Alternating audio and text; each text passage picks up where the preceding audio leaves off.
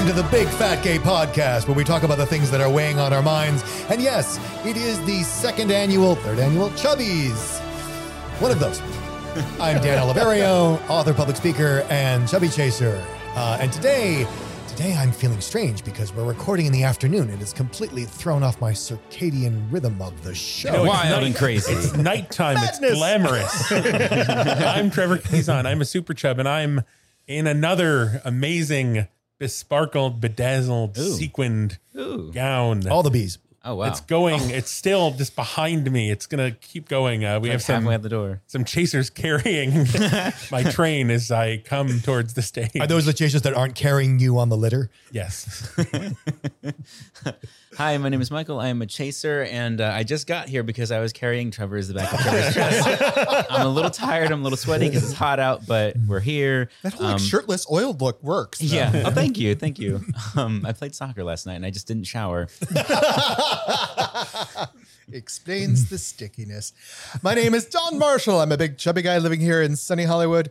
And today I'm just an exhausted boy. That that red carpet is so long. Mm. Yeah. Like yeah. They need to mow it. Yeah, definitely. Yeah. it's too too- long. too- the pile is just ridiculous. I think there's stuff in it. I don't know. it was a very Just- different just direction for where I was going. Just but keep going. the show um, must go on. On. For So- oh, for, for anybody any listeners who haven't been listening from the beginning, this is our annual award show Yeah. celebrating fat positive, fat representation in um, mass media. Yes, Yeah. in all sorts of things, in in brands, in TV, film, Movies. movies. It's our Oscars. It's the chubby Oscars. A little- but broader than that. Yeah, and uh, And as usual, I am kind of presenting to the listeners the award, and I'm not going to drop it this year. I'm going to just place it, Well, with that carpet, I don't. Th- I think we're place okay. it heartily on the table. It has landed.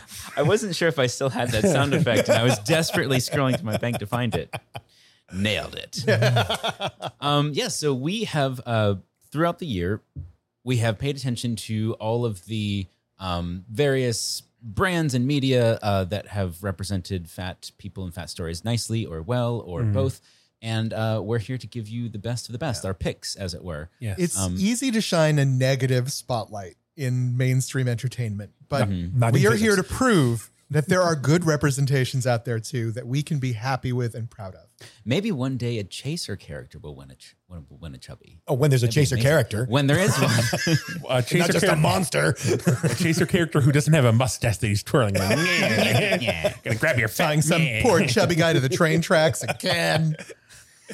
Oh boy. I can't pay the rent. Um, so yeah, so we're gonna go around. We're each we have a, a couple chubbies to give out. Mm-hmm. Um, and who would like to start us off? Who's who's feeling spunky? Who's feeling the most presenterly? I the feel I have a good deal of spunk this okay. afternoon. Michael. Dan is full of spunk. Yes, Oh, yes. fresh spunk. Grab a towel.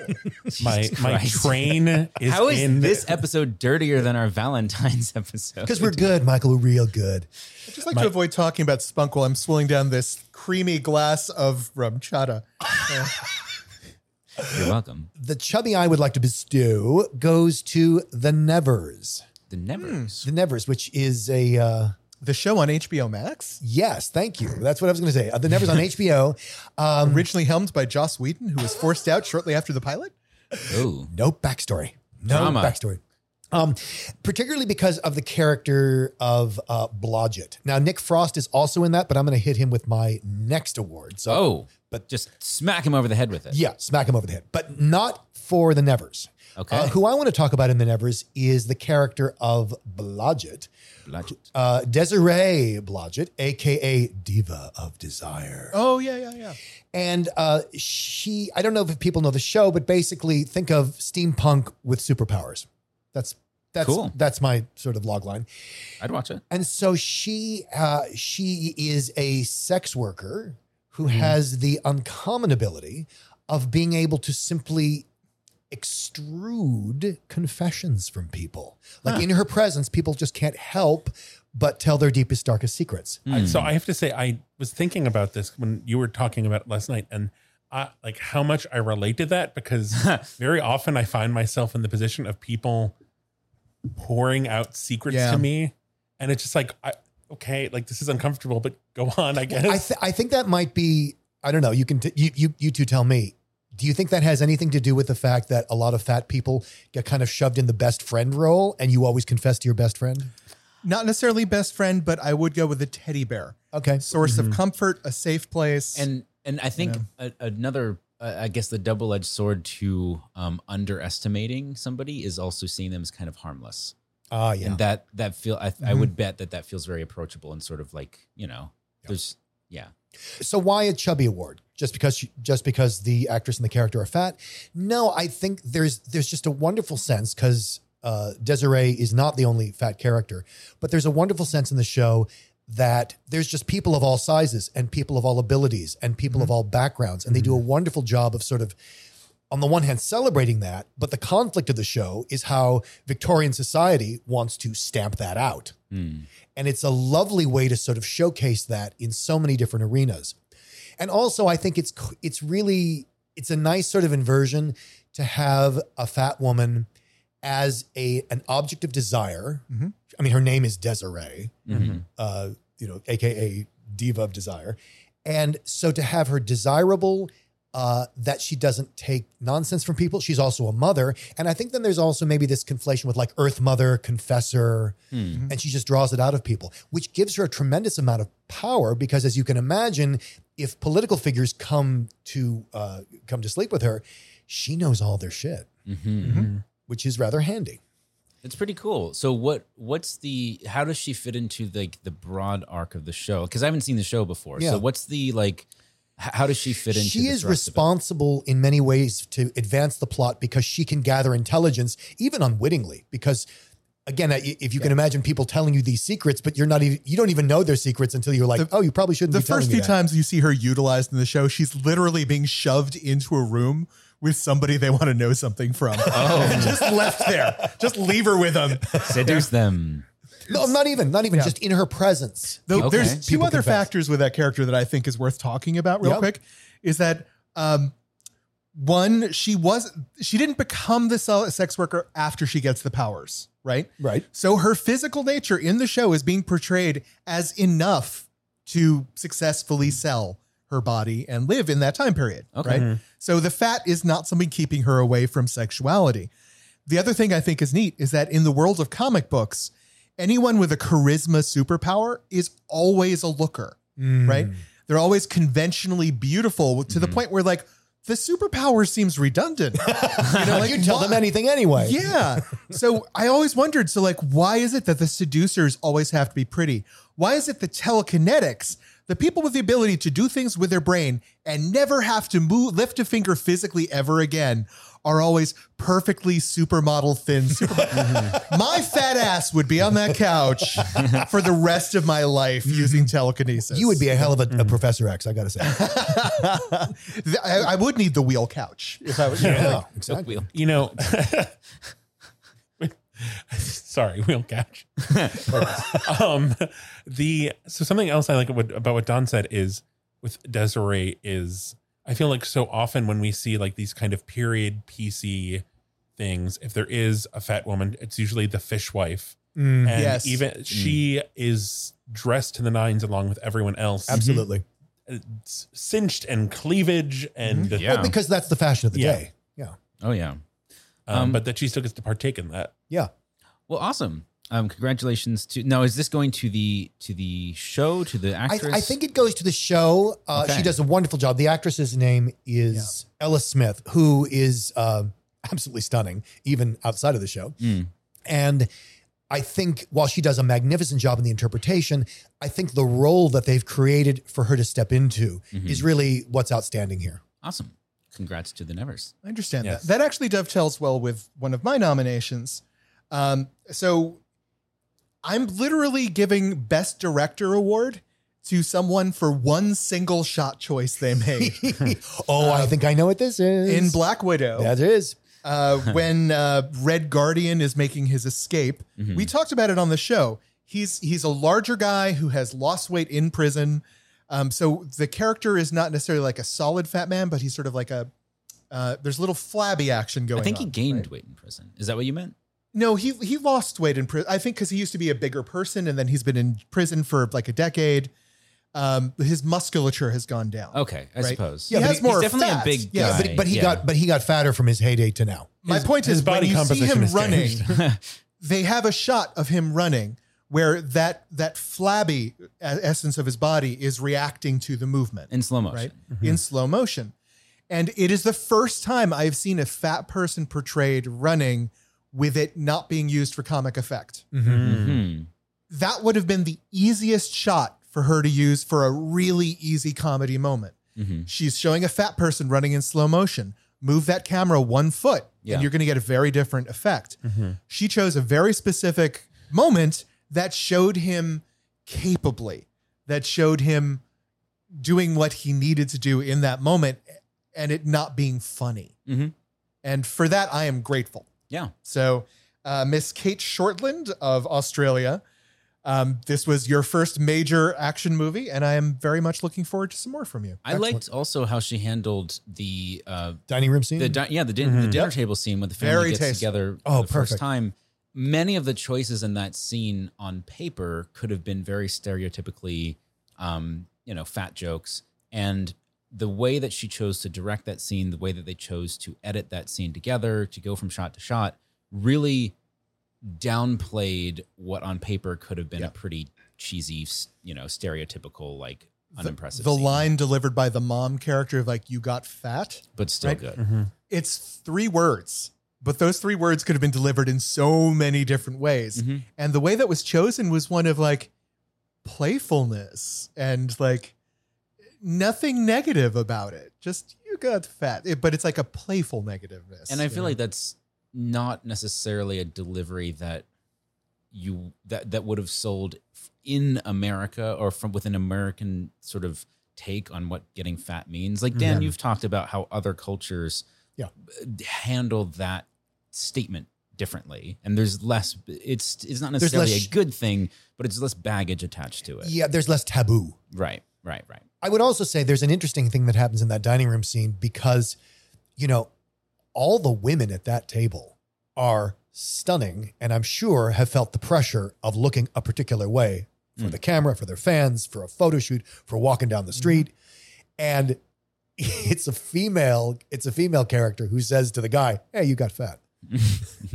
yeah. yeah, that's a fair Which point. almost never happens. Yeah, that's interesting. And that production was very female driven. I mean, Scarlett Absolutely. Johansson was one of the produce executive producers, directed by a woman, starring primarily female actresses. Like very much an interesting, different take. I wonder how different it would have been if it had been a, another sort of Marvel male driven movie. If it would have been the same or different. I think it would have been 60s James Bond. Hmm. Well, I just think it's interesting because we're entering into the new age of the female director, right? Like I've been watching a lot of Discovery lately and a lot of other shows that are helmed by female lead actresses. And for the first time, I'm not just seeing the actress being the only female name. I'm seeing directors on TV shows like Discovery. It seems like every episode is written by a woman or, and or directed by a woman. And I've never seen that from shows before. And we're getting lots of new levels of subtlety like Black Widow hmm um, that I'm finding very enjoyable. I think there's also something to be said too that there have always been female directors. Of course, you know that. And Mary think- Pickford, one of the first. yeah, I, I think I think I've seen a lot more. If you look at stuff in the '90s and the early 2000s, there are a lot of there, there is a lot of female directors and a lot of female. I mean, I Yeah. think I, I think I guess my point is, of course, not as much as now, perhaps, but my point is, I think we're noticing it more and we're bringing more attention to it now. And of course, there is more. I, I, I mm-hmm. that has to be said. I think part of it is also just, you know, female directors helming major properties. Yeah. Yeah. Oh yeah. I And mean, not feeling the need to reframe things mm-hmm. for a male gaze, being able to feel like they can make it using their unfiltered and gaze. I would say fewer. Like how many? This is so common in the last twenty years. How many major, major franchises have handed a giant blockbuster action movie to a male director who was otherwise unknown? Unknown. Maybe they'd mm-hmm. done one feature like an indie, but the, mm-hmm. but take huge risks on on indie directors. Fantastic now- Four guy, the Yeah. guy who made Chronicle. Exactly, and and some other successes like that guy shit the bed on Fantastic Four, but you know, um, this year, well, last year, 2021, um, we had Eternals directed by an indie film director Chloe woman. Um, and uh, we had Black Widow, also um, her first major major uh, blockbuster style movie. Like this, this is a shift, and that's fantastic. It is, but I guess what I'm also looking at is like, oh, and uh, Jane Campion, hmm like hardly a newcomer, and uh, and then in TV, think people like Amanda Bearse or Amanda Tapping. Yeah, They, they existed, but not as a solid force. No, of course, would- of course you're right. Generally, you'd have one or two female directors as token Yeah. presences on TV. I guess what I want to say is I don't want to I don't want to make it sound like like and they came out of nowhere. Like, Oh yeah, that's no, it, it's definitely a, a factor of like having to choose to highlight. Who was the? I feel like the woman. I'm totally blanking on her name. I know her name, but the woman who directed Wonder, Wonder Woman, oh, Um, Patty Jenkins. Patty Jenkins, right? Very much feels like that broke a lot of glass ceilings. But- Absolutely. But let's let's also pay attention to the fact that it's also symptomatic of the new superhero movies generally going after unknown directors for pricing reasons. You know, same thing they did with the actors. and control. I Most would of the first too. generation of Marvel. It's a lot easier for a studio to control an inexperienced director. very true. Well, I mean, this I I'll go next because this is kind of We're bouncing around to- the room yeah. at this point. Yeah. um. So we talked about Eternals, Chloe Zhao. Mhm. Uh, I want to give Eternals a chubby because just the the diversity amongst the cast, specifically uh, Brian Tyree Henry and Don Lee as Phastos and Gilgamesh. Mhm. We've Marvel has been getting more diverse in terms of like more than Captain America, more than Tony Stark, more than just the white male hero, but also just the the body diversity Mhm. with Don Lee and Brian Tyree Henry. I wouldn't go as far as to say like fat superheroes, but like thick boys. Mhm. do you want like- to do you remind want to remind the audience like who they're portraying? Brian Ty- I- Tyree Henry uh, uh, was the fat black actor who was Yes. playing Phastos. Phastos, Yes, the, and, and the first gay superhero in openly gay, openly gay Yeah, yeah, superhero. That's true.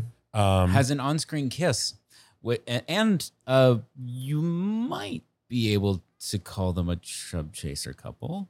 I mean, they don't say that. That's why I said but- like, and they're because it's like You can uh, read into it what you want to. Yes, but it was just like a fat gay black superhero. hmm But It's things are happening, people. Yeah, uh, he's also not relegated to the like hi- his character is sort of the the tech guy. Yeah, the thinker, the brainy, the yeah, but he's also not relegated to sitting in the background when the action happens. Yes. like he has a major role in the final set piece and being actively involved in using his powers. Um, and running around and doing all the cool superhero stuff that everybody else gets to do as well. Very much Mhm. so. and I think it's important because like there's you know these these two actors, but also there is um the I think first deaf superhero we've seen Mhm. in a major motion picture Mhm. played by a deaf actress. Uh, Brian Tyree Henry talks about seeing himself in costume for the first time and like being uncomfortable at first, but then also crying and thinking, you know, bringing in everyone who worked on the costume and thanking them Mm. just being because the importance of you know kids being able to see themselves as superheroes and being able to see a superhero that looks like them and i believe um salma hayek also cried the first time she saw herself Hmm. in costume and just this i feel like people were really harsh on eternals um Yeah. because it was one of these marvel properties that is a little more unusual and like more of a deep cut but just how monumental it is for the the diversity in the cast, but also just like I mean, I'm not going to talk about the, but like the end of the movie, like this is the latest film, kind of timeline wise, in the Marvel Cinematic Universe, and like this kind of ensemble gets to set up like a bunch of crazy stuff that I don't really know is going to happen, but it's great. Yeah. love it. Love to see it. Chubbies all around. Michael, Uh, yeah, are you ready to give out your first chubby, Michael? I I am. Um, so one of my most sort of unex. I was worried going into watching Cruella last year, um, because I, I was excited for the just the general like Emma Stone, uh, Emma. Why am I blanking on her name? The other Emma. Uh, Watson. uh, no, Not in the movie. the other Emma, Um, Emmy Thompson Yes. um, and and all of the stuff that comes with Cruella. But the uh, the character of Horace, I Yes. believe, um, it, it- we were all going in like really just bracing for the the sort of typical like bumbling, fat, incompetent, dumb. And having gone back and watched not all of the animated 101 Dalmatians, but uh, the first half of it, I would say on a plane. Um, there there was no reason that this character needed to be handled anything other than that, like Mhm. the sort of fat bumbling comedic idiot. Um, and he they they found a way to walk a line in Cruella where they got the comedy from the character, and he isn't the brightest in terms of like awareness, like social awareness. Like a lot of the comedy comes from him sort of not picking up on the cues that everybody else is giving him. Like they're saying, no, we're not going to pull a heist. And he sort of like winks and it's like, but we are going to pull a heist. And he doesn't get it. But when he's planning stuff, he's very smart. He's very competent. He's able to put together complicated schemes, um, improvise, and you don't get that typical like dumb sidekick vibe. You get the funny sidekick vibe. Mhm. Um, I, I think what you're pointing to is that he is a fat comedic character that didn't have to be fat to get a laugh. yeah, Mhm. hundred percent. I don't think there's a single fat joke. I think there's No. a couple of scenes where maybe he's eating and He was eating breakfast Yes. and he was stuffing crumpets in his pocket when they got into the I forget the character's name, but the But Which I- I, would actually say is more of a poor joke than a fat joke. which yeah Yes. because the All right. entire the entire history that we've seen them in the movie they have been scrounging and stealing mm-hmm. like that's yeah, but still they deal. make but still they make it the fat guy who does it. But all right. But- but I think But by that no, point in the movie, we've talked about this kind of dynamic before with like food related humor and fat characters where I was a little like, mm, but I'm like, but that would still work with a thin character. it would still work if because you were of a how thin they've character. Absolutely, established the absolutely. character. yeah and, so and I think by that time, as you've said, Michael, we've built up enough cred and confidence with this Mhm. character that he isn't a fat joke. That if Yeah. you know when he does come in contact with food and he is the only one eating it or Mhm. taking it, we're like, okay, I can live with that. Yeah.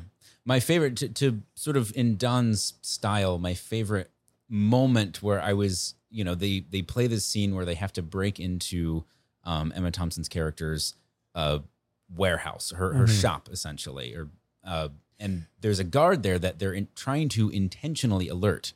They're trying to sort of tip their hand that there's been a break in, um, and so they both uh, Jasper and Horace rappel down from the ceiling, and you see uh, the rappel ropes drop into frame into a wide shot, and you're bracing. This is exactly how you would play a comedic. Pratfall. you pratfall. expect the thin guy's feet to touch the grounds. The fat guy hasn't come into shot yet. And, And then, then you expect the fat guy to fall into shot and, and land. clumsily. Mhm. bonks Oh, I'm his head. sorry, and necessarily on his ass. Right. It must Right. happen on his ass. Because he'll be fine as long as it's his big cushy. Well, absolutely, Don.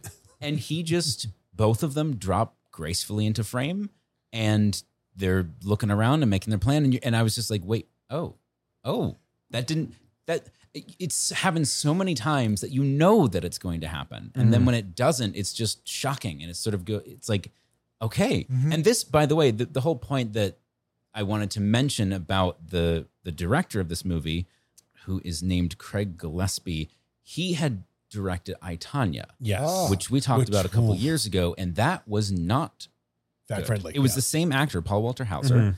um, playing the fat character in that movie, playing a almost identical role, I would say. Like basically the sort of bumbling I- crook. I would say less so in I Tonya. That like his defining characteristic in I Tonya is like he's fat. He's literally always eating. Yeah, You don't see him not every eating, single and it's just like what is walking. what is joke. happening? And in that movie, now granted, it's you can't totally pick apart what was the script, what was the Mhm. director, what was the actor objecting. Like Paul Walter Hauser has gained quite a bit more power and clout since I Tonya. Yes. Like that was, I think, his first kind of semi-mainstream noticeable role, or one of them. Um, and since then, he's was he Oscar nominated for for um I want to say yes. For Uh, the Uh, movie was for the sure. bombing um, one? Uh, yeah. God, Richard Jewell. Richard Jewell. Yes. Um, at any rate, uh, it's hard to pin down exactly where the difference came from, but the fact that it's the same director with the same actor and it's played that much better is notable and I Mhm. think chubby worthy. I don't know exactly who I would give it to, but I'm picking the director just because we can see the growth and the change over time from I Tonya to Cruella. I'm not sure what this means, but I do have the observation that both your first choice and my first choice were picked because somebody had the opportunity to slime us Mhm. and didn't. Yeah. Mhm. And well, and what does it say about the typical fat representation when you're going like when you when the when the fat joke doesn't occur and you're like, what happened? Yeah. I wonder if norm, I wonder if everyday audiences think the same thing. Like because they're not tuned in the way that we are. They're just experiencing the movie and not thinking twice about it. Do they have the same experience of like, oh, I thought there was going to be like a fat joke there?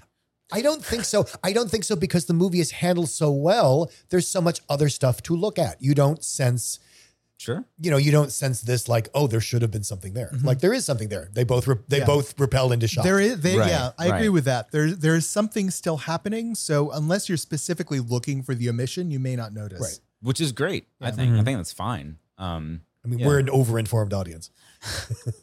uh, yes. So congratulations. Paranoid audience. I don't know. I part of me does believe there is like just angry people out there. Like, what do you mean they didn't make a fat joke? It was right there. Thanks for nothing, director. Yeah, obviously the movie. Yeah, I would have given it ten points, but I gave it nine points because they didn't take advantage of the fat jokes. Right. Far too many missed opportunities. Dan, do you have another one for us? I do. I do indeed. So I want to give a shout out and a chubby to Why Women Kill season two. Uh, this is outstanding for a number of reasons. I mean, it's it's a it's a beautiful hunk of art, but even aside from that, there is a major. I mean, the plot actually revolves around like the center holding the whole. Because it's a huge, it's a huge involved season of a show, but what holds it all together is this family uh, of Alma and her husband Bertram and their daughter Dee, and they're all fat. Yes. And it's not about them being fat.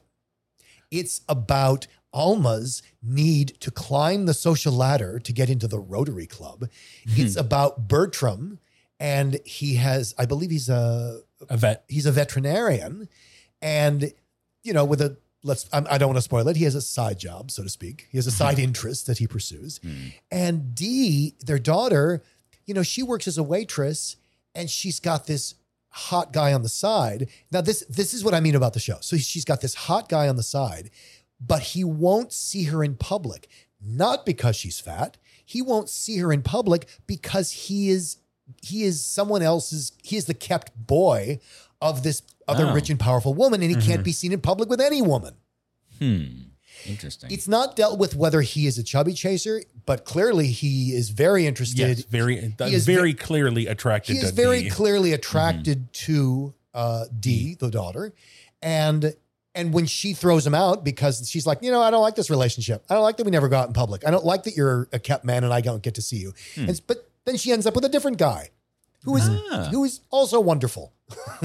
Hell yeah. So I just love that it that the portrayal is of that they're desirable, they're lovable, and it's not about their weight. Now, here's the other thing. Do they make the weight invisible? Because that wouldn't be credible either. Because we live in a society where that makes a difference. What's amazing is that yes, there is an awful, like fat phobic person. It's the villain. Hmm. The only person who has a problem or who says anything negative about Alma's size is her rival, who is the villain in the season. Nice. Mm-hmm. It's really kind of perfect. Man. it was so amazing to see and watch the show Unrivaled. It's like there there's three fat characters and they're all competent and they're all complex mm-hmm. and they're all desirable and you get to see how much Bertram loves Alma mm-hmm. And, And vice Alma loves Bertram mm-hmm. and They love their Dee, daughter. and Dee has two love interests and it's just like it's Yeah, who are both drop dead gorgeous and completely different. So I was going to mention Nick Frost. Mm-hmm. Nick Frost plays Bertram. Mm-hmm. And as I say, he is a veterinarian with a rather odd side hobby, but he plays Bertram because Bertram, again, he's a veterinarian, so he's highly competent and highly precise. It is the opposite of the fat stereotype. Hmm. If anything, if you were going to go by physical stereotype, you would hire some skinny little anal retentive, you know, white guy with glasses. But no, it's Nick Frost, you know, who is huge and gorgeous, and it's it's And his range as an Oh actor my is god! Because he's also he's also in the Nevers as this sort of uh, thug, Mm-hmm. which is the complete opposite of Bertram, who is this you know very much part of society, uh, a good professional, making you know making a home for his family. Just wonderful. It's a really br- brilliant portrayal, and he deserves to be recognized for how much care he puts into the interpretation of Bertram. Because that's that's that's not the show. That's that's the actor. Also worth bringing up uh, the lead of that that season. Alma, excuse me, uh, the woman who plays Alma Yes. is uh, Allison Tolman, Yes. and she has she is a really unique place in network television Mhm. in that she's the only fat woman I can think of that has been given leads or co-starring roles in like three major shows that have never like been about her weight, but she has Yeah. been the lead. And I'm I'm curious about that because that's not the way the networks normally think. You're absolutely right. and right. giving multiple chances to this actress, that's a rarity. I think if I had to if I had to come up with a reason for that, it's because she is a really good physical representation of sort of white woman in middle America. Yes, I agree. And I think that is she's she's just bang. That's that's and what that's that that's something I've been advocating for in casting forever. Like I don't understand why our daytime soap operas aren't filled with women who look like the whip the the shows that they're watching. You know, Um, you know, Don, that get, I think would give me a good segue into my Gasp. uh my second chubby goes to Yellow Jackets. Oh. um, which I talked about a little bit, but specifically within Yellow Jackets, Melanie Lynskey, who we talked about just a couple episodes ago. Well, I guess now when this comes out, several episodes ago, because of the kind of fighting, her fighting for just fat characters being able to be just, you know, human beings, but also um, an incident she had on set where Mhm. someone approached her like, "Oh, you know, I'm sure like if you wanted a trainer, like the the producers and, and uh, directors and everything would be able to help you out with that." Ugh. Um, and so Yellow, for those of you who aren't really kind of super plugged in Yellow Jackets, is about a group of women reflecting kind of they're haunted by their past from an incident when they were in high school. They were a soccer team and their plane crashed in the wilderness and kind of their survival and also like moving on from being part of this media sensation of their survival. And uh, Lynskey's character of Shauna being able to just be a woman who is fat and just kind of living, trying to have a life. She's a mom. She, you know, has a husband who loves her, who she kind of like met in high school and kind of maintained this relationship after coming back. Uh, I don't want to give too much away, but just like she looks like a normal person and she is, her character is a normal person who's kind of trying to overcome this. And just like, it is what I want to see. Mhm. I just want there to be able to be fat characters who like it could come up, but it's not really a thing. They just exist and they are kind of involved in mystery and intrigue and scandal. And she's kind of talked about that and just like seeing it and then just you like mean the actress? Yes. Uh, and just like there would be so much opportunity for them to make it about her weight, Mm. especially because there is this theme of trauma Mhm. and survival and And she How- and the before versus after. yes, before and after and Hmm. being a woman and how, you know, being a woman connects with all of that. And that they didn't go the route of like, oh, well, you know, she did go through all that. Oh yuck. and that like no she's Yeah. just she's just a mom she's living her life and it's been i think it's like the 25th anniversary of kind of the the plane crash and everything.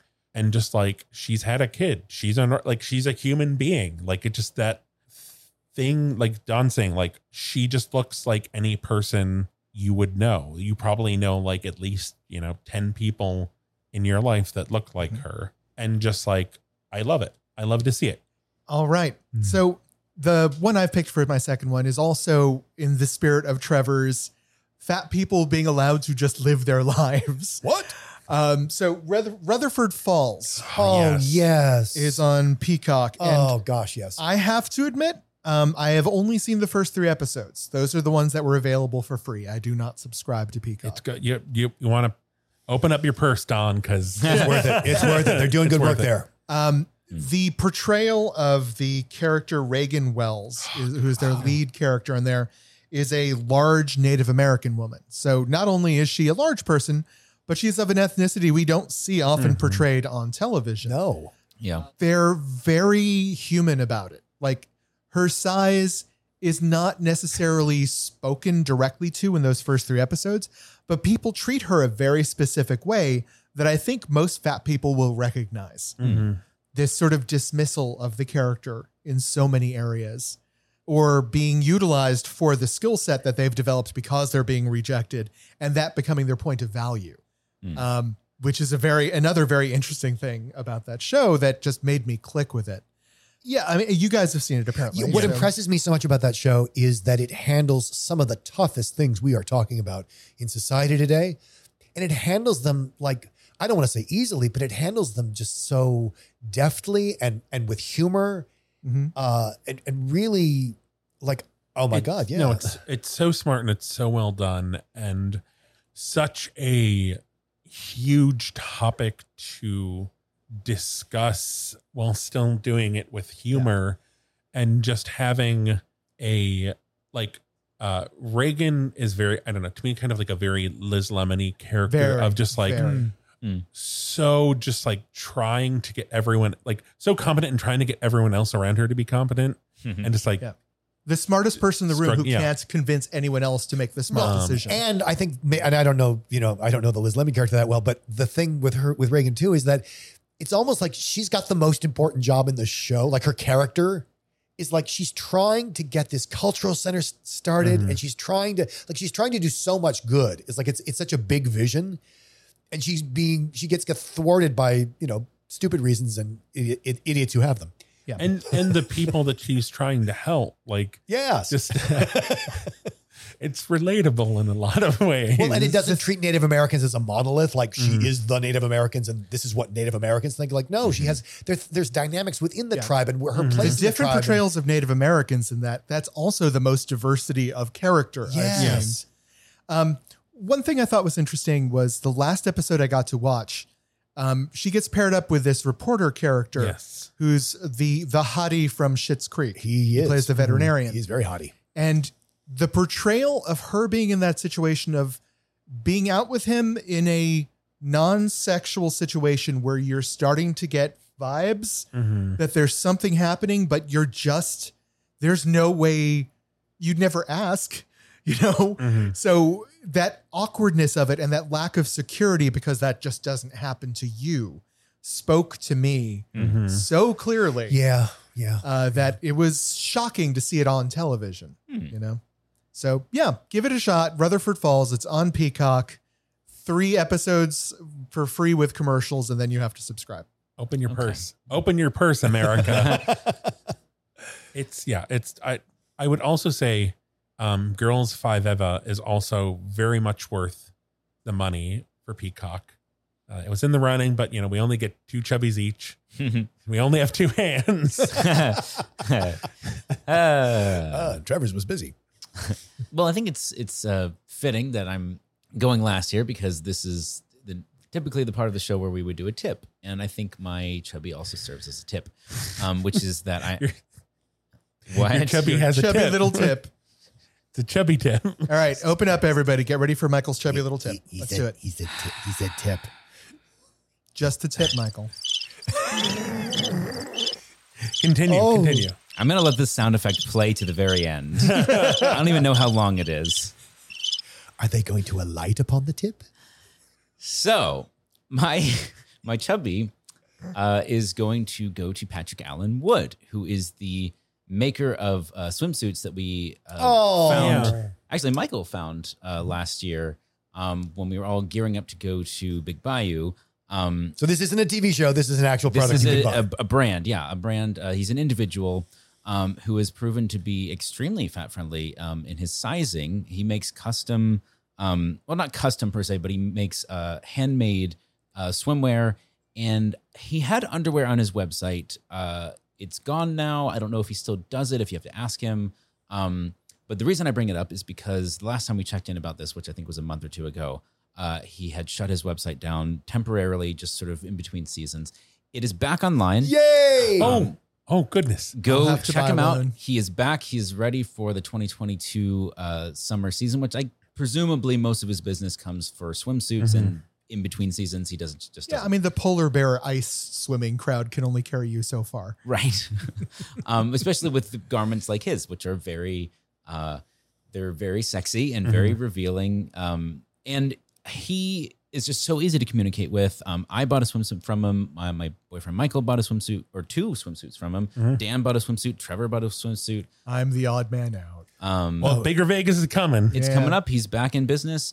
Um, he did have also underwear because we brought him up when we were talking about um, underwear sizing and, and all that. And he might, he's been very responsive to customer requests. And that's why if you go on his website, his sizing that's written on the website only goes up to 4X. And he has it also in inches so you can know exactly what you're getting. But just write him personally. He is happy to make anything to accommodate you. And we have found that his instincts on how to size up have been pretty much dead on um, so far.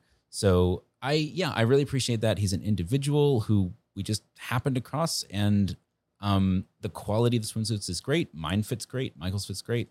I highly recommend him. Yay. Check him out if you want. Um, and maybe we can get him to start doing underwear again. I don't know. Year round. So that is the 2022 Chubbies. Yay. Check out some of these fine products that we've discussed. I, this is like the eighth time this year that we have needed an, an applause sound effect, and I keep forgetting to add it to the board. But at some point, Okay, thank stop. you, thank you. Okay, stop. Oh yeah, it's well, it's time. It's time to sing you out. with a bit. What? Oh, we have a bit. Yay! We have, awesome. we have a surprise bit today. We We, didn't even know. We've, Holy. we've, we've done bits at the end. Hooray. this. Holy moly. So, uh, seeing as how we're doing the Chubbies, it is time for Great Moments in Awards History. Da, da, da, da. History, history, history. So, uh, we've got a couple questions about various awards. Um, so, first off, after being introduced as presenter of the award for Best Picture during the 1985 Academy Awards, Laurence Olivier received a standing ovation as he entered and then immediately did what? One, tripped and fell, knocking the podium off the stage and knocking out a cameraman. Oh dear. Two, promptly blurted out the winner, Amadeus, without any preamble or announcing the nominees. Three, vamped a soft shoe dance number with Billy Crystal for a full two minutes while microphone issues were fixed. Oh my God. Or four, unplanned, he complained for a full minute about the snacks in the green room. I'm going with complaining about the snacks. I'm going with complaining about the snacks. that's. I, don't know why, but that sounds like him. yeah, I can think of a number of reasons, but that's why.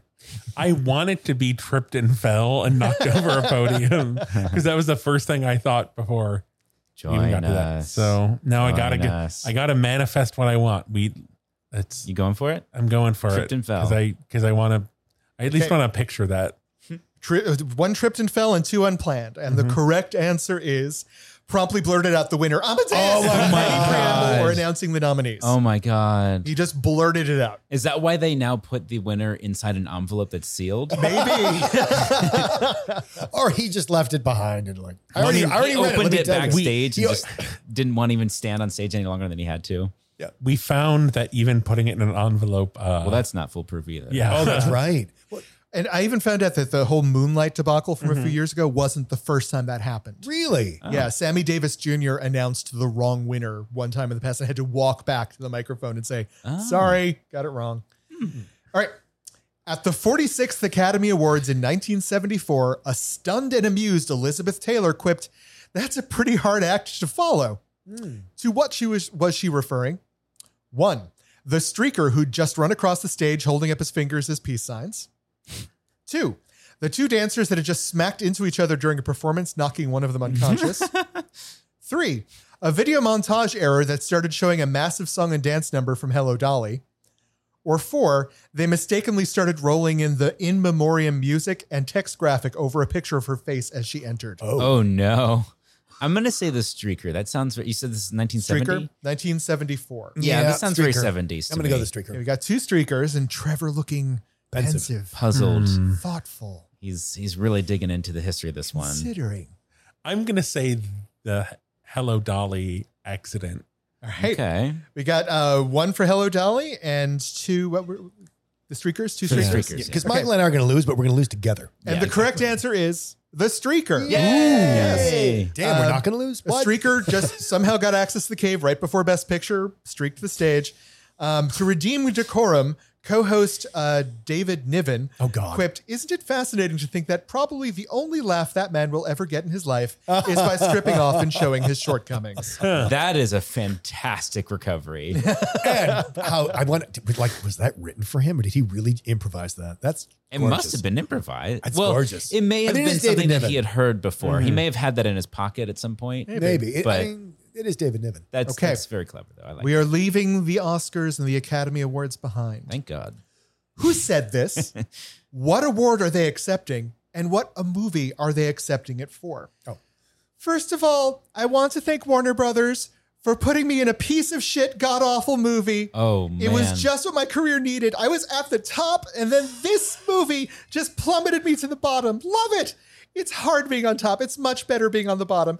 I want to thank my manager, Vincent. This guy loves me. He loves me so much that he convinces me to do projects even when he knows they're shit. That's how much he really loves me. My only advice to you is next time I do a movie, if I get a chance to do an- another movie, maybe you should read the script. And this is the acceptance speech for an Academy This Award. For a is the Razzie? acceptance I think- speech for a award An award. by who I see. and for what I, movie. I have a feeling I know what it is. But All tell, right. tell us the answers. We're coming. Well, Trevor, do you want to th- chime in first, or should I? Oh, are you not giving it? I will give the answers if you want, but if Give you want to answers. guess, okay. Bonus points if he gets it before you say who. Yeah, if you think you know who this is, Well, I mean, spit it I, out so okay. I'm gonna. I think it is. This is for Ha- two points. If he I gets think- it right. I think it's Halle, one point for who, one point for well, I'm what saying movie? because he's guessing before you've given the Yes. options, he Okay. should get bonus points. I think it's Halle Berry, the Razzies for Catwoman. oh, that's a good guess. That's a and good you guess. are correct. Damn! Holy shit! I Yep, need a that better is sound one of effect. the most epic acceptance speeches at the Razzies. the only other one that came close was Sandra Bullock accepting for "What About Bob." Apparently, she had quite the monologue. Wow, All right, nailed it. I love that. Has anyone ever heard of What About Bob? Because What About Bob? so so it wasn't "What About Bob"; it was something else. Uh, Anyway, Oh, we're going with that now.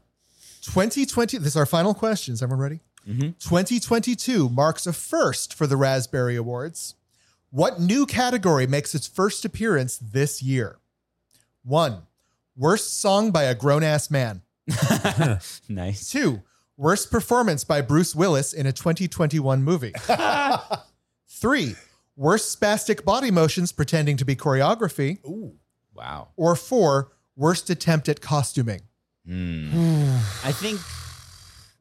I think what was it? Worst song by a grown ass man. That's what I was going to Yeah. Pick. Uh, gonna say worst that. song by a grown ass man. I think that. I like thi- that. That's yeah, really I good. think that too. And Okay, then I want got three votes for worst song by a grown ass yeah, man. Yeah. yeah. The correct answer is, in fact, worst performance by Bruce Willis in a 2021 movie. what How movie? many movies was he in? Uh, he was in a lot, and uh, for the sake of time, I think there were like six. Oh my Nominations. God. Yeah, it was a lot. Uh, so Well, what mo- wait, wait. Do you know what movie? I, he I will got? have to Enough look it up. for multiple nominations, I suppose. I want to know what he won for, though. True. I, I I gave up on Bruce Willis. I I I can't. I can't with him. He's one of those like Does he give you a sixth sense? Okay, uh, the movies. my finger is hovering over the soundboard. I win. I win. the You movies just that he was try that nominated again. for include Deadlock, What? Fortress, Survive the Game, I feel like these are all going to be movies we haven't heard of. Midnight it in the is. Switchgrass, In the, In the sure- Switchgrass. yeah. Cosmic Sin, Apex, is Cosmic Sin porn? Out of Death, You wish. and American Siege. Yeah, no, I, I didn't hear The about any only one. I feel like I've heard of is maybe movies. Apex, but maybe I'm thinking Did something all- else. He record these via Zoom? Like, how is he in six movies? I'm assuming that a bunch of these were like kind Oh, of like delayed backup. or like back yeah, that makes sense. Oh boy. Well, Trevor wins once again. Ah. We're back. I, I, I had a two week winning streak. Mm-hmm. I don't know. You did good. You did good. I- so, Trevor, if our listeners have co-starred with Bruce Willis in a movie, where can they go to tell us about it? Oh, God. Well- hold on. And go. It's been fun, but where? uh, uh, no, I can't sing this. I uh, singing will just throw me off. We're on gonna in sing Twitter and. Instagram as at Big Fat Gay Pod. We're on Facebook as the Big Fat Gay Podcast. Da, da, da, da. Five da, da. stars. Um, Five see stars the, here, no, five actually, stars there. uh, I mean, you, I'll, I'll post the list of some other things we were considering at Oh, www.bigfatgaypod.com. Great stuff to watch. It's been fun. It's been great. Maybe Michael's behind you. with a chubby.